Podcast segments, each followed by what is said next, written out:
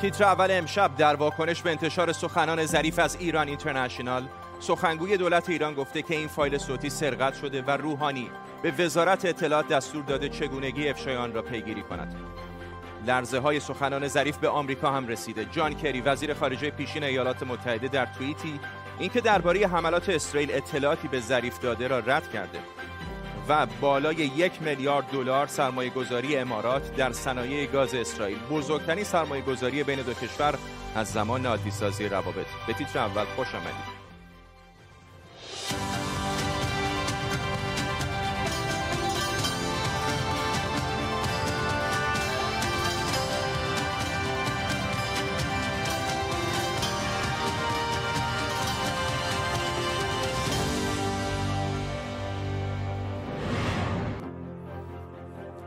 سلام به شما. انتشار فایل صوتی سخنان جنجالی ظریف از ایران اینترنشنال تبدیل به یک سونامی خبری شده. علی ربی سخنگوی دولت گفته این فایل سرقت شده و روحانی. به وزارت اطلاعات دستور داده عوامل انتشار این فایل صوتی رو شناسایی کنند. خود وزیر خارجه ایران هم با انتشار کلیپ کوتاهی در اینستاگرامش به انتشار مصاحبه واکنش نشون داده و جمله آخر همون مصاحبه رو تکرار کرده که گفته خیلی نگران تاریخ نباشید نگران خدا و مردم باشید. در طول برنامه به کمک تیمی از کارشناسان و خبرنگاران این خبر و خبرهای دیگر رو دنبال می‌کنیم. پیش از همه بریم سراغ همکارم احمد سمدی در برلین. احمد همچنان واکنش ها ادامه داره هم در سطح بین المللی و هم در داخل ایران. فردا درست امروز در حالی آقای ظریف دومین روز سفرش رو داره در عراق سپری می‌کنه و در اونجا از کتابی به نام ظریف و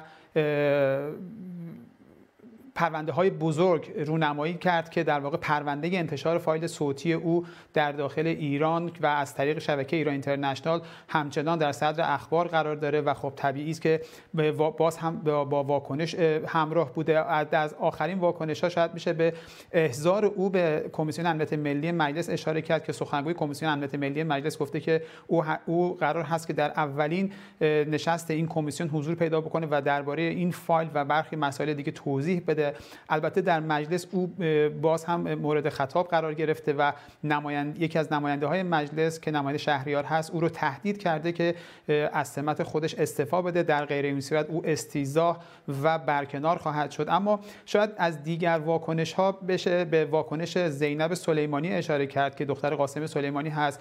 خب می‌دونیم که آقای ظریف در بعد ورودش به عراق و قبل از دیدار با مقامات رسمی این کشور در محل کشته شدن قاسم سلیمانی حاضر شد و به او ادای احترام کرد اما زینب سلیمانی با انتشار دست پدرش که بعد از کشته شدن او منتشر شد نوشت که میدان هزینه دیپلماسی است. و اما دادستان انقلاب تهران هم در واقع واکنش نشون داد و او از تشکیل پرونده در این خصوص خبر داد و گفته که اتهام هم در واقع قرار دادن فایل های در واقع محرمانه در اختیار افراد فاقد صلاحیت هست که این هم از دیگر واکنش هایی بود که در این خصوص داشتیم. اما در فراتر از مرزهای ایران هم در اتحادیه اروپا ما واکنش داشتیم نسبت به این موضوع. ایران اینترنشنال از سخنگوی دستگاه سیاست خارجی اتحادیه اروپا در این خصوص سوال کرد و آقای پیتر استانو به ما گفتش که در واقع سیاست ما نیستش که بخوایم در خصوص این موارد گفتگو بکنیم و خب این نشون میده که به نظر میاد که اروپایی ها قصد ندارن که در خصوص این مسائل گفتگو بکنن واکنش نشون بدن و اون رو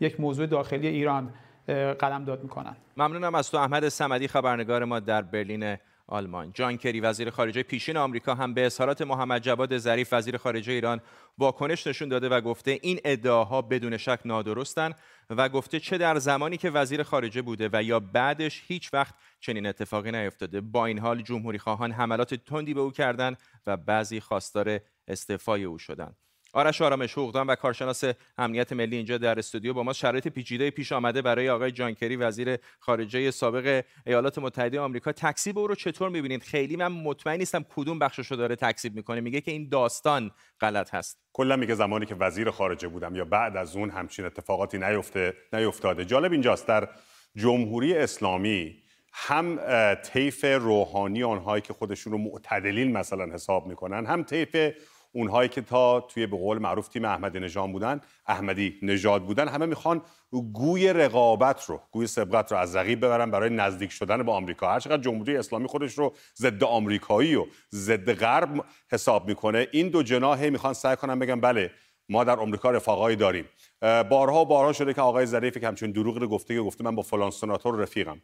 کذب محضه. یعنی این رفاقت ها و این حرفایی که می‌زنن کاملا کذب محضه همونطوری که بعضی گروه های نزدیک به جمهوری اسلامی که متهم به مثلا لابیگری ممکنه باشن همچین حرفا رو می‌زنن. این طور نیست. و از اون طرف هم دیدین گهگاه بعضی از اشخاص مخالف جمهوری اسلامی فلان عکس رو می‌ذارن فکر بله ما مثلا فلان جا بودیم و با فلان شخص مشهور در حزب مخالف دیدار کردیم. این طور نیست. یک سری اقراق نکته دوم آقای فرزاد بله. آقای ظریف در آخر عمر سیاسی خودش به سر می‌برد اگر دولت بعدی دولتی به طیف اینها نباشد یا خودش رئیس جمهور نشه. ایشون ولایتی نیست که بره در بیت رهبری. یک همچون آینده مثل منوچهر متکی یا کسی مثل صادق خر... بله آقای کمال خرازی خواهد داشت. به خاطر همین الان این حرفها یک حرفای پینوکیوواری است که بله این اتفاق افتاد افتاد ما همین اشتباه رو کردیم بنده هم نمی‌دونستم سلیمانی هم به من نگفت ولی آقای کری آمد به فلان حرف زد گفت ما 200 بار تحت حمله بودیم. این خیلی من بهش اعتبار نمیدم و از اون طرف هم بالاخره یک وزیر خارجه ایالات متحده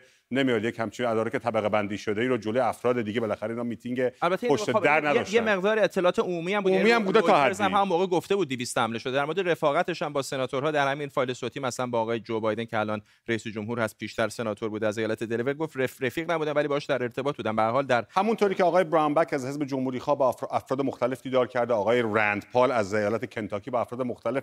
ولی میگم این اغراق یعنی خالی بندی سیاسی است که بگن ما با اینها چنان رفاقتی داریم بله. که حاضرن مثلا از منافع امنیت ملی خودشون بگذرن و بیاین با ما تا صحبت دیدار و ملاقات هست اینم می‌خوام اشاره بکنم. گزارش های تایید نشده وجود داره که رئیس سازمان اطلاعات امنیت مرکزی آمریکا CIA با مقامات ایرانی دیداری داشته در در عراق. حتی گفته شده تایید نشده اینها که مقامات سعودی هم بودن. یک مقامی الان یک سورسی منبعی گفته که آقای شمخانی در این نشست حضور داشته. میگم هنوز اینها تایید یا تکذیب نشده اما می‌خوام ازتون بپرسم در سلسله مراتب اداری آمریکا چقدر مرسوم هست که رئیس CIA چنین مذاکرات و ملاقات هایی رو انجام بده؟ پشت پرده ممکنه بشه ولی اینکه الان خبرش درج کرده اینم صحبت از اینکه خب این روزنه خبر از کجا بوده؟ از اون طرف هم باید ببینیم مقام سعودی کی بوده. چون اگر شما دبیر شورای عالی امنیت ملی ایران بالاخره لاقل از لحاظ اداری یک مقام بالای حساب میشه. شمخانی هم کسی هستش که دریابان نیروی دریایی قبلا در سپاه بوده رابطه بسیار نزدیکی با خامنه ای داره.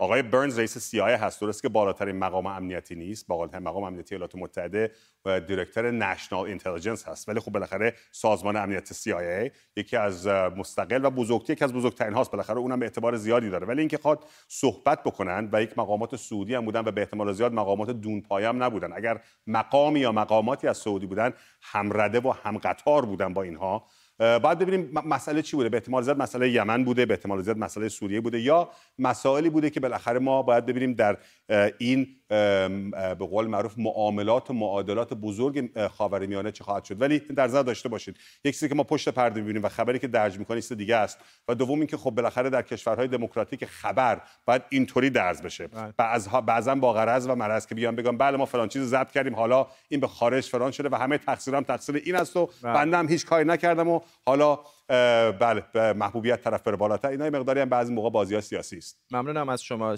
آرش آرامش حقوقدان و کارشناس امنیت ملی. اینجا در استودیو با ما اشاره کردیم به مذاکراتی که البته هنوز تایید نشده اما سخنان آقای ظریف دریچه بی‌نظیری از ساختار تصمیم گیری در ایران رو برای اولین بار با این سطح از جزئیات برای ما عیان کرده. در بخشی از این سخنان وزیر خارجه ایران از دست کم دو تلاش برای بهبود روابط با عربستان سعودی و پایان جنگ یمن میگه.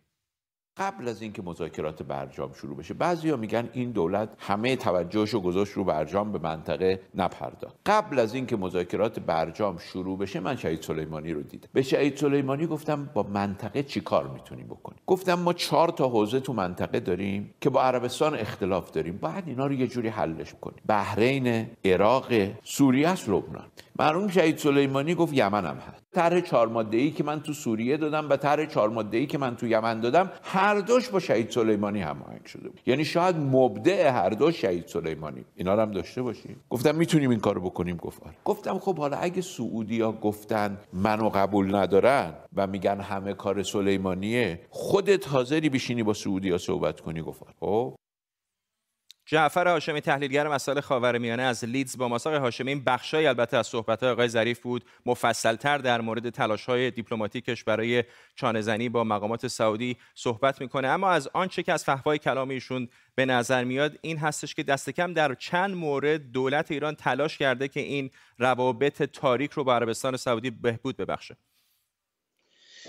مثلا من فکر می‌کنم تا حدودی این صحبت ها اقراقامیز هست و در عین حال فرار از وظایف و نشون دادن اینکه ایشون تلاش می‌کردن و موفق نشدن نه اینکه به دلیل اینکه ایشون ناتوان هستن یا دستگاه دیپلماسی ایران ناتوان است بلکه شرایط دیگر حاکم بوده که اونها فورس ماژور هستند نکته مهمتر این که اینجا آقای ظریف صراحتا اشاره می‌کنه که تصمیم گیری حوسی ها در خصوص آتش بس در اختیار مطلق ایران هست و ایشون می‌توانست اصلا با یک تلفن با یک تماس تلفنی اونا را متقاعد کرده و طبیعتا با یک تماس تلفنی می‌تونه اونها را ممتنع بکنه از در واقع چنین مذاکراتی. اما از سوی دیگر ما شاهدیم که ایشون در صحبتاشون به این نکته اشاره می‌کنن. می‌گویند وقتی که دونالد ترامپ انتخاب شدن عربستان سعودی منفورترین کشور بوده. اما در عرض سه ماه تبدیل به مهمترین تاثیرگذار در حوزه سیاست خارجی دونالد ترامپ بوده. همچنین وقتی به قضیه جانکری اشاره می‌کنن ایشون می‌گویند که یک توافقاتی داشتیم این توافقات شفاهی بوده قرار بود قراردادی امضا بشه یا توافقی امضا بشه. ولی وقتی که جان کری به فرودگاه رفتن و با وزیر امور خارجه عربستان دیداری داشتن برگشتن و نظرشون عوض شده بود برای اینکه عربستانی ها تاثیر منفی بر اتفاقا این تیکه حرفاشون رو داریم اگر اجازه بدید این رو هم بشنویم و برمیگردیم.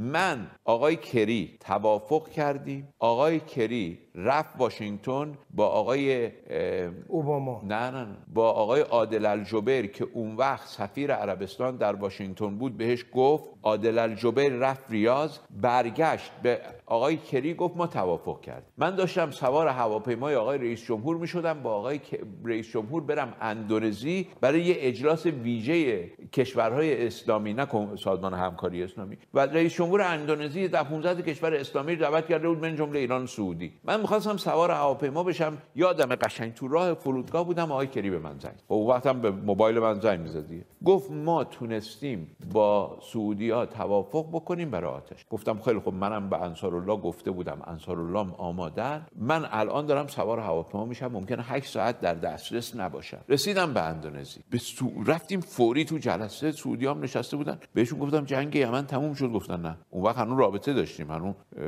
حمله به چیز نشده بود. زنگ زدم به امیر عبداللهیان گفتم چی شد؟ گفت کری من زنگ نزد. زنگ زدم به کری. گفتم آقای کری چی شد؟ گفت چی محمد بن سلمان زده زیرش به عادل دستور داده که موافقت. گفتم چی میگه؟ گفت میگه ما سه هفته دیگه جنگو می‌بریم. گفتم من به شما قول میدم. اینا سه سال دیگه این جنگو نمی‌برن. آقای هاشمی الان بر کسی پوشیده نیست که این جنگ همچنان ادامه پیدا کرد. به هر حال نشانه های وجود داره که ایران به هر دلیلی بالاخره در یمن نفوذ داشته و حاضر بوده از این نفوذش استفاده بکنه برای اینکه به یک توافقی برسن. فکر نمی کنید سعودی ها شاید اشتباه محاسباتی کردن و می‌شد این جنگ رو زودتر از اینها به پایان برد؟ من فقط فقط می‌خواستم همین نکته رو اشاره بکنم. در همین صحبت های آقای ظریف بعدها می‌گوید می‌گوید عربستانی ها موافقت نمی‌کردن به دلیل اینکه آقا بزرگ به اونها دستور می‌دید. و من نمی‌تونم واقعا این تناقض را بفهمم چگونه عربستان سعودی که توانست در عرض سه ماه مؤثرترین کشور در سیاست خارجی آمریکا تبدیل بشه و تاثیر بزرگ بر جانکری نه در این خصوص بحثی یمن در خصوص برجام. من در واقع نظرم تیکه دیگری بود. در خصوص برجام که عربستان سعودی تاثیر گذاشت و ایشون زیر بار امضا نرفتن جانکری ولی در عین حال تلاش های صورت گرفته. اما این تلاش ها کجا بوده؟ تلاش های آقای ظریف در این حد بوده که با سفر عبدالعزیز که ایشون واقعا رئیس یک مرکز مطالعاتی بوده در همین حد تماس برقرار بسازه و طرحی ارائه بدن. و نهایتا غیر از این مورد من وزیر خارجه آمریکا بود و نفوذ زیادی داشته رو عربستان به قطعا در اون بخش بله. اما واقعا به نظر می‌رسه خیلی اقراقام آمیز این صحبت ها چگونه ما انتظار داریم؟ کشوری مثل عربستان دستگاه دیپلماسی رو بپذیره. دستگاهی است که خود ظریف الان اشاره می‌کنه که هیچ نقشی در ترسیم سیاست های اون نداشته و کاملا این دستگاه توسط عناصر دیگر و دولت سایه رو بوده شده و ایشون هیچ اختیاری در اون نداشته. این کشورها متوجه این موضوع شدن و بله. نمی‌توانند با چنین دستگاهی وارد مذاکره بشن. سپاسگزارم از شما جعفر هاشمی تحلیلگر مسائل خاورمیانه از لیدز از همینجا در بریتانیا با ما. دور سوم مذاکرات غیرمستقیم ایران و آمریکا به همراهی گروه چهار به علاوه یک برای احیای برجام امروز در وین شروع شده. پیش از شروع مذاکرات با حضور تمام طرفهای توافق هسته‌ای رؤسای هیئت‌های ایران چین و روسیه نشستی مشترک برگزار کردند. نیلوفر پور ابراهیم همکارم از وین با ماست. با تازه ترین ها از روند مذاکرات. نیلوفر. بله نشست خیلی کوتاه امروز برگزار شد. نشست کمیسیون برجام با حضور هیئت‌های اصلی و معاونان وزرای خارجه کشورهای عضو برجام. کمتر از چهل دقیقه می‌تونم بگم بیشتر نبود. احتمالا نتایج گفتگوهای دور قبل رو و مشورت و رایزنی هایی رو که حاضران در پایتختاشون انجام دادن رو بررسی کردن قبل از اون صبح امروز عباس عراقچی دیدارهایی رو داشته با انریک مورا معاون جوزف بورل مسئول سیاست خارجی اتحادیه اروپا و همینطور یک نشست سه جانبه با چین و روسیه به طور جداگانه. در پایان این نشست کمیسیون مشترک برجام اعلام شده که طرفین تصمیم گرفتن به مذاکرات سرعت بدن. گروه کارشناسی سوم قرار هست شروع به کار بکنه اینجا در وین. گروهی که قرار شرایط اجرا یا توالی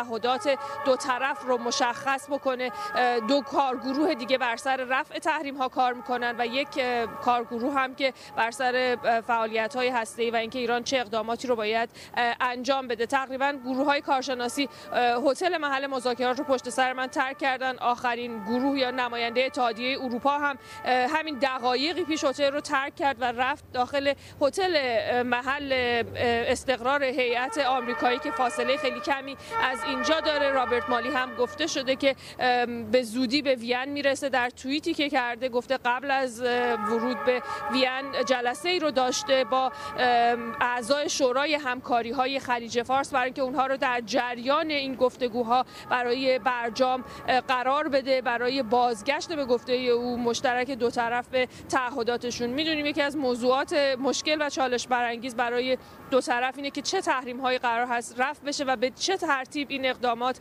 انجام بشه. عباس عراقچی در پایان این نشست به خبرگزاری صدا و سیما گفته چالش های بسیاری همچنان پیش روی ولی کارشناسان دارن کار می‌کنن برای رفع اون و ممکنه مذاکرات طولانی تر از دفعه های قبل باشه.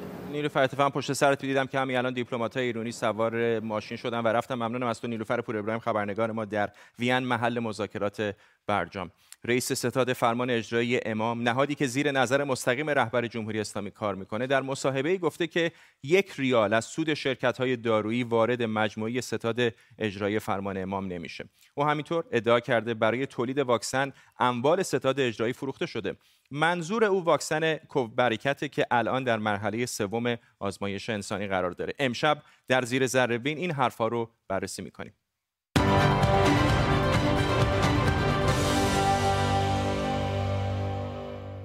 رئیس ستاد فرمان اجرایی امام گفته ما نه تنها از ساخت واکسن کوویران سودی به دست نمیاریم بلکه اموال ستاد رو هم برای تولید این واکسن فروختیم. واکسن کوویران رو گروه داروی برکت زیر نظر این ستاد داره تولید می‌کنه. این حرفا رو بذاریم کنار حرفای مدیرعامل گروه داروی برکت. این اطلاعیه برگزاری کنفرانس تولید واکسن برکت. اگر روی دیوار دیده بشه که به نظر میاد مشکل فنی داریم. اسفند سال 99 مدیرعامل گفته که در تولید واکسن کرونا پیش بینی این شرکت بله فکر می‌کنم الان این بیانیه آمد. بله پیش بینی این شرکت حاشیه سود 15 تا 20 درصدیه. تا اینجا مدیران برکت برخلاف رئیس ستاد میگن سود هم می‌کنیم. حالا بیاید فرض کنیم ستاد اجرایی برای واکسن بخشی از اموالش رو فروخته باشه. همینطور که توی سند هست مدیرعامل برکت توضیح داده این فروختن اموال قاعدتا در بخش هزینه های تولید قرار می‌گیره که با سود فروش جبران میشه. اما یه نگاهی به سود شرکت داروی برکت در دوره کرونا بندازیم. این نمودار پشت سر من از صورت مالی گروه دارویی برکت بیرون کشیده شده. واضحه که بعد از شیوع کرونا سود خالص این شرکت دارویی رشدی چهل درصدی داشته. جمع دارایی های شرکت داروی برکت هم نسبت به سال 98 بیش از 36 درصد رشد داشته و به 9000 میلیارد تومان در پایان شهریور پارسال رسیده. با توجه به مدارک رسمی موجود به نظر نمی‌رسه ستاد فرمان اجرایی امام که برکت فقط یکی از بازوهاش رو تشکیل میده از تولید, تولید واکسن ضرر کنه. تازه برکت تنها یکی از بازوهای اقتصادی ستاد اجرایی. به طور خلاصه این ستاد که از محل اموال مصادره‌ای فعالان اقتصادی پیش از انقلاب و بعد از تصرف املاک بعضی محکومان دادگاه های انقلاب مثل بهاییان یا محکومان سیاسی پا گرفت سه بازوی مهم داره که یکی همین گروه دارویی برکت شرکت های تدبیر که در زمینه سرمایه گذاری در صنایع بالادستی فعالیت می کنند و شرکت های گسترش الکترونیک مبین که در زمینه مخابرات و تکنولوژی های جدید فعالیت می کنند و این هم می‌دونیم که ستاد مستقیما تحت کنترل رهبر جمهوری اسلامی.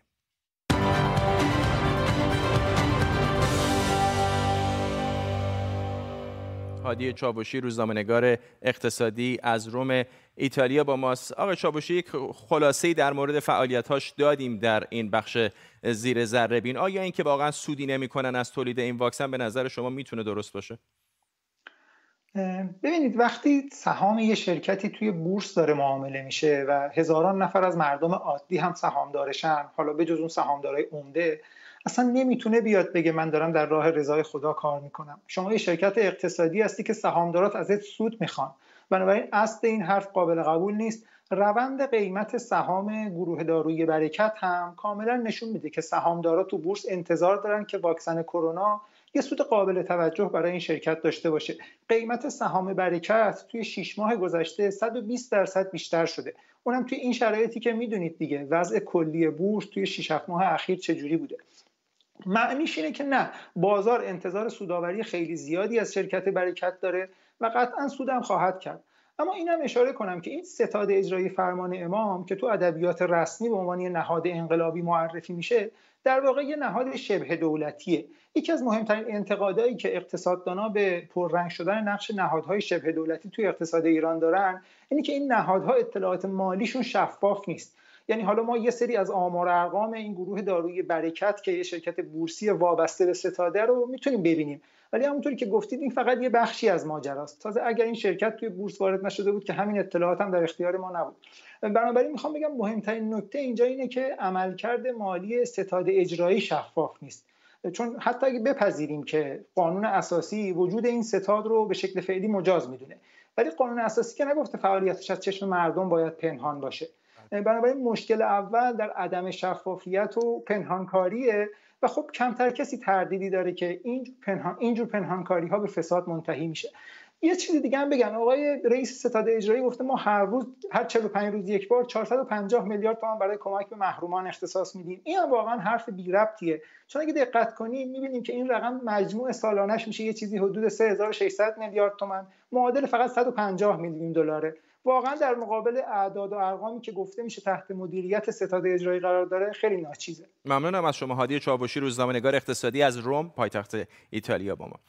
یک شرکت سرمایه گذاری امارات متحده عربی به اسم مبادله 22 درصد از سهام یک شرکت استخراج گاز در اسرائیل رو خریده که ارزش اون یک میلیارد و 100 میلیون دلاره. این بزرگترین معامله تجاری بین دو طرف از زمان برقراری روابط دیپلماتیک و تجاریه. بابک اساقی همکارم از تلاویو با ماست. بابک چه بیشتر می‌دونیم در مورد این توافق تجاری؟ ابتدا از واکنش ها در اسرائیل بگم فرداد زیرا که واکنش ها به دو صورت و به دو گونه هستش. در اسرائیل برخی این معامله بسیار بزرگ را در گرم شدن روابط بین اسرائیل و امارات متحده و نزدیک شدن این دو کشور بسیار مهم و حائز اهمیت می‌دونند و در مقابل گروهی دیگر می‌گویند که این گرم شدن روابط بیش از حد ممکن هستش به آتشی تبدیل بشه و دامان اسرائیل را بگیره و خیلی خیلی زود هستش که اسرائیل قسمتی از منابع گاز خودش را به یک کشور عربی بده. شرکت دلک کیدوخیم که یکی از میلیاردرهای اسرائیلی به نام ایتخاک چووا صاحب اون هستش قرار هستش که 22 درصد از سهام خودش را به شرکت مبادله پلوتریوم که یک شرکت اماراتی هستش که در ده ها کشور دنیا در رابطه با منابع گاز و نفت سرمایه گذاری می‌کنه. بفروشه. گفته شده که قرارداد ابتدایی را امضا کردن ولی این قرارداد باید به تصویب به اسرائیل و دولت اسرائیل هم در هر صورت برسه و این نشان دهنده آغاز همکاری های بزرگ بین اسرائیل و امارات متحده هستش. اولین بار هستش که پس از اینکه اسرائیل با یک کشور عربی قرارداد و قرارداد عادی سازی امضا می‌کنه تا این حد روابط به گرمی میاد و و تجارت و کشاورزی و تکنولوژی و پزشکی و در همه موارد همکاری ها بین این دو کشور ادامه داره. حال باید منتظر شد و دید که چگونه این قرارداد ادامه پیدا خواهد کرد یا نه؟ ممنونم از تو بابک اساقی همکارم از تلاویو در اسرائیل. با ما به این ترتیب ما هم می‌رسیم به پایان تیتر اول امشب. این برنامه رو کمی دیرتر می‌تونید در یوتیوب هم ببینید. تا برنامه بعدی بدرود.